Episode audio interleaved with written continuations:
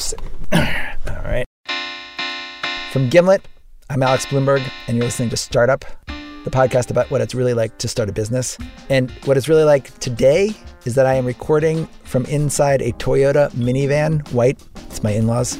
We're on vacation in California, and I'm bringing you the podcast from their garage. And you might remember in the last episode of Startup, I was talking about the world's first blockbuster podcast, Serial, which is made by my former colleagues at This American Life, and what its breakaway success means for us at Gimlet. The point that I was making is that Serial is great for us in that it's raised the profile of podcasting in general, but it also puts a lot of pressure on us to produce more and better stuff more quickly than we had planned. So that's what I was talking about. But then, sort of on a whim, I said this If you're listening to the sound of my voice right now and you have not heard of Serial, you occupy a very strange niche in culture, and I'd like to hear more about you, frankly. Seriously, if this moment is the very first time you've heard of the podcast Serial, tweet at me. I want to hear your story. Okay, it's me in the present again with a cold.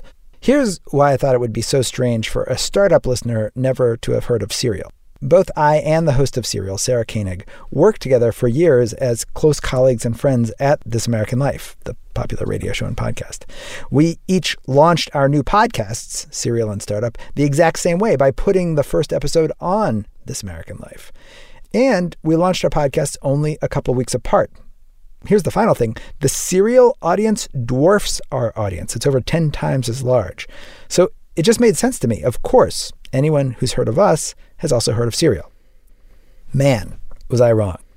Almost immediately after last episode went up, the tweets started coming in.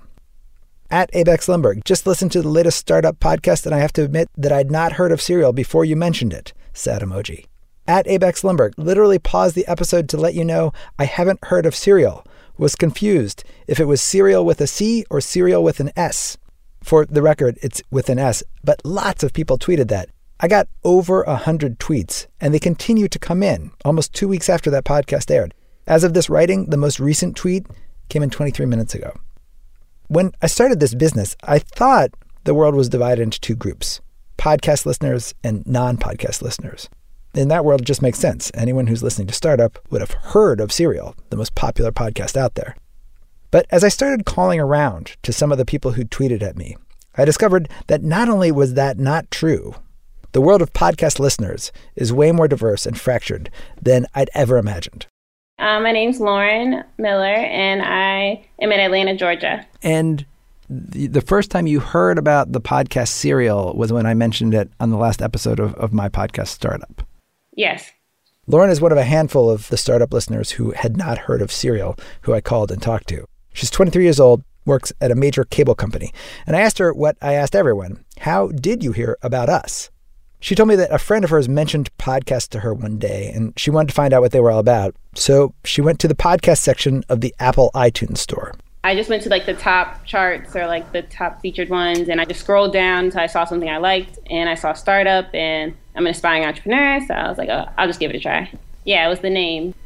Some read about us on the news. Some heard about us on other podcasts that I'd been on, like the Ice T Final Level podcast or James Altucher's podcast. Some people had heard us on This American Life, but somehow failed to hear about Serial on the very same program. And in the case of another listener I spoke to, Matt Walliser, his journey to us was an epic that started back when he was a kid. As a child, I had two great loves that I discovered, right? Um, and both tie directly into this. Um, the first is in a Japanese animated television show called Gundam. I don't know if you're familiar with it. No. Um, well, it's it's a Japanese show that is actually hugely popular over there. Uh, it's comparable to like Star Wars. In addition to Gundam, Matt was also into this late 90s internet TV show called Tech TV. And Matt's story went through several twists and turns, but the main point is that these obscure interests somehow led him to his first podcast, a show called Diggnation. And because it was early on and Matt was pretty broke when he started listening, he had to get creative about how he listened to this podcast. My method of listening to it was a cracked PSP that I won on the school bus in a rigged poker game and stolen Wi Fi from my neighbors, right? So that's when I discovered the term podcast because the, the on the PSP software, that's what they called these audio programs. They called them podcasts. And I was like, oh, this is really cool. And I thought, okay, so what are my two favorite things? There's this, you know, new internet media show stuff that I'm really into, um, and then there's Gundam. So I was like, okay, well, let me Google it and see if anyone is doing a podcast about Gundam. Of course, someone was. Three people, in fact, talking about one giant robot TV show from Japan. Now, one of the hosts of that show is a, a man named Chris Guanche. Uh, he went off and, and started another podcast called Chaos Theater. And in an early episode, he they someone had asked him they do like a viewer mail sort of thing, and someone asked, "Hey, what what podcasts do you guys listen to?" And he mentioned Planet Money, right? Uh, then through Planet Money, I heard about Startup. Well, the thing that I love about this story is that you were, I think, maybe four or five minutes into it before I, I came across a name that I recognized, and it was Planet Money. And and that's one of the things that I've been sort of wrestling with as like you know, in this new age, how do you build audience? And what I've realized, sort of like in, in, doing this exercise and talking to people like you, is bunches of random ways that you can find the things that you like, uh, which is both exhilarating and a little bit perplexing as somebody who's trying to create a business around this. Like, how, if if that's what I need to get an, to get new users, how do I recreate that story, right? But as daunting as it was imagining a marketing plan that would account for all the Matt Wallizers of the world, it was exciting as well. You, the startup audience, are way more varied than I ever imagined, and your tastes in podcasts are more eclectic. There was one other surprise for me talking to all these listeners who'd never heard of Serial. It wasn't because they just didn't listen to a lot of podcasts. In fact, if anything, for a lot of the people I talked to, it's quite the opposite. I, I listened to several podcasts from, from yours to some on video gaming, uh, to some in, in the Christian culture kind of spectrum. Matt Ritgers is a 29 year old pastor at what he describes as a traditional Baptist church, about 400 people in the congregation, in north central Iowa. It's in a town called Forest City. It's actually where the Winnebago plant is. It's where if you ever see a Winnebago anywhere in the world, probably came out of our hometown. Awesome. And are there lots of Winnebago employees in, in, in your congregation? Oh, absolutely. Yep. If you're in our church, you're either probably a farmer or you work for Winnebago. Matt couldn't remember how he first heard of Startup, but he listens because, one, he likes storytelling. It's a professional interest of his as well, since trying to engage people with storytelling is something you're doing a lot as a minister. But also, he's interested in one day starting something of his own. Maybe a new church, maybe a blog. And as we talked, he told me something that I'd heard from other people I talked to as well. Podcasting for him is a fairly solitary activity with podcasting, it's never something that I find myself talking with anyone else about. Sometimes I've wondered if if one of the barriers is technological. Imagine my parents getting on getting into podcasting. I, I'd have to walk them through it and explain. Oh, it's kind of like a radio show that arrives to you and you listen when you want it to play. It occurs to me what we need is like we need just like a group of people that have like a, a pulpit I don't know, every week or so where they could have a bunch of people in front of them that they could just really do a nice demonstration about how to subscribe to a podcast. I might be able to slide it in, you know, for a generous donation. No, no, absolutely, I would not do that. Coming up, we continue to mix startups and religion, although in a very different way than you just heard. That's after this word from our sponsors. Welcome back to the show. So, we're doing something a little bit different this episode, this brand new episode for the brand new year. We're spending the whole time talking to our listeners and finding out just how different from each other listeners to the same podcast can be. Now, we're going to talk to a guy named Trevor McKendrick. We first got in touch with Trevor when we were looking to interview startup listeners about their own experiences starting businesses. Trevor reached out to us. He, like us, developed a product that found a much larger audience than he was anticipating. But for him, the more popular his product became, the more tortured he started to feel about it. His story starts a couple years ago when Trevor and his wife were looking around for a way to generate a little bit of passive income. You know, a business that they could set up that would kick off a little extra money. They were hoping to generate 600 bucks a month, enough to cover rent. Here's Trevor. I kind of a little bit of a tech background and was like, well, let's, you know, let's try making an app. And with that, I I just started looking through, you know, in the App Store, how there's like they rank apps kind of by top grossing and number of downloads and all that kind of stuff. Mm-hmm. So I just looked at apps that were ranked really high, which meant that they were making money. And I was looking for apps that that were making money, but that sucked. That like were really crappy. And I because I, my, the thinking was, well, maybe there's an opportunity there. Of like, if customers are willing to pay for this really really bad app, you know, maybe I can make something better Right. and it turned out that there was a lot of uh, not a lot but there was a few spanish bible apps that were terrible you could just look at them in one second and you knew they were not quality apps but they ranked really well Trevor spoke Spanish, and he thought to himself, I can build a better Spanish language Bible. He found a Romanian programmer online to build it for him, and before too long, he had his app on sale in the Apple iTunes Store. A bit later, he added a Spanish language audio component to it as well. and then i released that as its own app i think i sold it for five or ten bucks at the time and when that went live our revenues i think tripled or quadrupled overnight um, Wow. and ha- and have stayed at that levels and grown ever since. So that was the moment where it was like, oh, like wow, this is this is not just like a side project. This is like a living. How much revenue was that? When we released the audio version, we were doing five to six k a month at that point. And you're trying to make $600 a month, is what you're hoping to make. That yeah, that was that's totally correct and totally true. You can like ask my wife about it. I was like, I just want to pay my rent. So you're making 10 times what you thought you were going to be making. Yes. And it's not like we have like expenses, like that's all profit. I mean, I remember where I was when I when I realized how much it was and it was like it was like holy crap, honey, like look at the, the look at this money. It was it was fantastic. It it was like and then, you know, it takes like a month or two to get your deposit from Apple and then it's almost like um it doesn't feel like real money because like so little work is involved. I mean, dude, I spend like maybe an hour a month on this thing to pay royalties to publishers, and that is it. I don't want to exaggerate, but it, it changed our life because I don't have to worry about our income, at least for the time being, right? It's all provided by the apps. Today, Trevor says the app provides a net income of six figures a year. So you're a Bible salesman. I am a. My wife introduces me to her friends as as uh, as a Bible salesman. Yes. And she does that uh, to be, to be humorous. Yeah. Oh, absolutely. it's very very not serious. And and why is that a, a joke? That's a joke because uh, we don't believe in Christianity. We don't believe in the Bible. Are you're an, you're an are you an atheist? Uh, yeah, I would describe myself as, as an atheist. Yep. So, so you're an atheist electronic Bible salesman.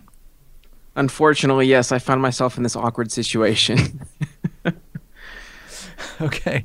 So well, let's back up. At the time I started the business, I was just I was kind of on the on the cusp of leaving Mormonism. So I was raised Mormon, um, went to the Mormon College, Brigham Young University in Utah. Um, I got married in a Mormon temple uh, just actually a couple months before the app came out. If I had known how big it was going to be, I don't know if I would have gotten into it because now with the with this amount of money, uh, is like there's like a some sort of like moral obligation that I feel like I have. I, I, it's it's just it's just uncomfortable me selling something that I don't actually believe in. Originally, when it was just like this little punk app, it was like no big deal. It's like, oh, who cares if you make six hundred bucks selling the Bible? But it's like, oh, you make six figures. It's like, should you be doing that? Like, I I don't know. Should I? It's a um, it's an interesting conundrum. It is well because it's like what if you what if you sold Harry Potter books or Lord of the Rings books and but you told people it was real, right? And you told people that they could cast spells, right? That they were wizards and that this was a real universe and if they would just learn how to write spells themselves that they could heal their children when their children were having problems, right? And, and if you sold that as if it was a real thing, I mean, I would feel terrible about that. But that's really the situation that, from my perspective, I am in selling the Bible. Like, I am selling this thing that I truly believe is fiction, but other people are trying to use and mold their lives to to fix, you know, large and small problems. You you have really left the fold. Oh yeah, I'm totally gone, dude. I am so far gone. What happened? Oh man. Uh uh some combination of uh oh man. Uh so I was raised in a very strict Mormon family, like very black and white, very binary. And uh always had questions about whether Mormonism was what it would claim to be, but never never had enough um, gumption, I guess, to kind of strike out on my own. Mm-hmm. And then two things happened that kind of helped me get out. One was I got married, so all of a sudden I didn't really have a social reason to go to church anymore because that's why a lot of Mormons, whether they realize it or not, go to church, is to date and get married and and have that whole life. And then two, uh, my younger brother also left. They're going to send him to Germany to go on his mission, and then he decided not to go and which was weird because neither of us had ever realized that the other one had had doubts and so when he decided not to go i was like oh dude we have to talk. And so we get, we became super close from that. And since he was kind of leading the way all of a sudden it was like well i don't feel like going anymore. And i have this awesome brother who's not going. And it was just kind of easy to finally just wash my hands of the whole thing and, and walk away. So let's get back to the guilt. Okay. Preach to me. Well, so where's the guilt coming from? I mean, I get I get emails from people asking for me to pray for their son because he has cancer, or asking me to interpret Bible verses uh, because they, you know, not everyone realizes that we're a business, and so they think I'm like a pastor or a priest or whatever. And okay, so granted, these people have iPhones, so they can't be like too destitute, but like they're still in a place where, I mean, if if you're emailing the, the, maker of an app to get help for your son, like you're probably not in a great spot. And so just kind of trading that for profit weighs on me a little bit. But you wouldn't feel that way if they were buying something that you believed in. No, yeah, definitely not. If it was something that I believed in or some other book that I really liked or not religious, yeah, no, it'd, be, it'd just be like any other any other product. You don't feel guilty. I'm not getting the sense that you feel guilty enough to like stop. No, I, I can't. I can't. Like, yes, I have a problem with it, but I can't. Trevor did, however, recently launch a new company with the money from his Bible app. His new company is called Back Office. It's a virtual assistant company.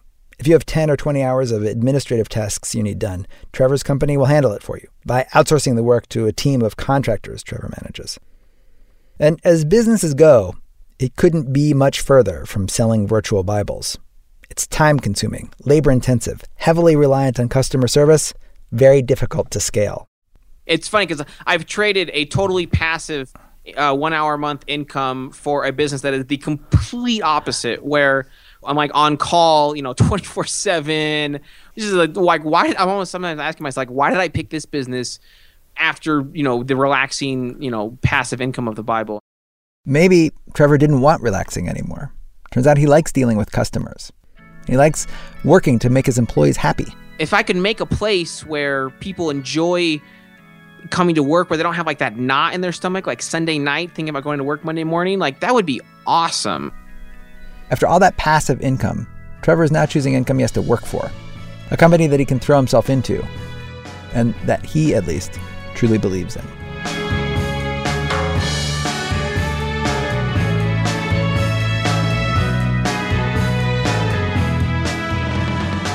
One of the big takeaways from all these conversations for me, I have no clue who our listeners are. I never would have imagined our audience would include both a Bible selling atheist and a practicing Baptist minister. We want to know more about you, our listeners. We need to, as a matter of fact. Like any business, we need to know who our customers are. The fact that we don't is a big problem. And so we came up with a survey. We'd be very grateful if you took the time to fill it out. It takes less than two minutes. Go to startuplistener.com to take it. That's startuplistener.com. There should also be a link right there in the program notes on your phone, right there on your device. Check it out and thanks very much. Next, we have scenes from an upcoming episode of Startup, but first, a word from our sponsor. Soon, we're going to have big news on the Startup Podcast. We're going to be bringing on a co host, and I recently talked to that co host in the studio about what's going on. What I realized sort of very early on was that at a certain point, Startup is going to have to stop being about our company, and we would start focusing on other companies. Uh, and so that's when I talked to you about saying, hey, do you want to do you want to take this on? My mystery co host to be revealed. On an upcoming episode of Startup. To subscribe to the podcast, go to itunes.com slash Gimlet Media or check out the Gimlet Media website, gimletmedia.com. There, you can, as we told you at the top of the show, join Gimlet as a member, which gets you access to t shirts from your favorite Gimlet shows, early looks at new shows that we're piloting, and lots more. Go to gimletmedia.com and click Become a Member. Our website was designed in partnership with Design Commission. Mark Phillips wrote and performed our theme song. Build Buildings wrote and performed our special ad music. Editing help from Lisa Chow and Starlee Kine, who also mixed the episode, and Caitlin Roberts, who also produced the show. Thanks to everyone who tweeted at us, and especially David Lopez. It was really fun talking to you. You can follow us on Twitter at Podcast Startup and me at Alex Blumberg, or follow the company at Gimlet Media. I'm Alex Blumberg. I'll talk to you soon on the next episode of Startup.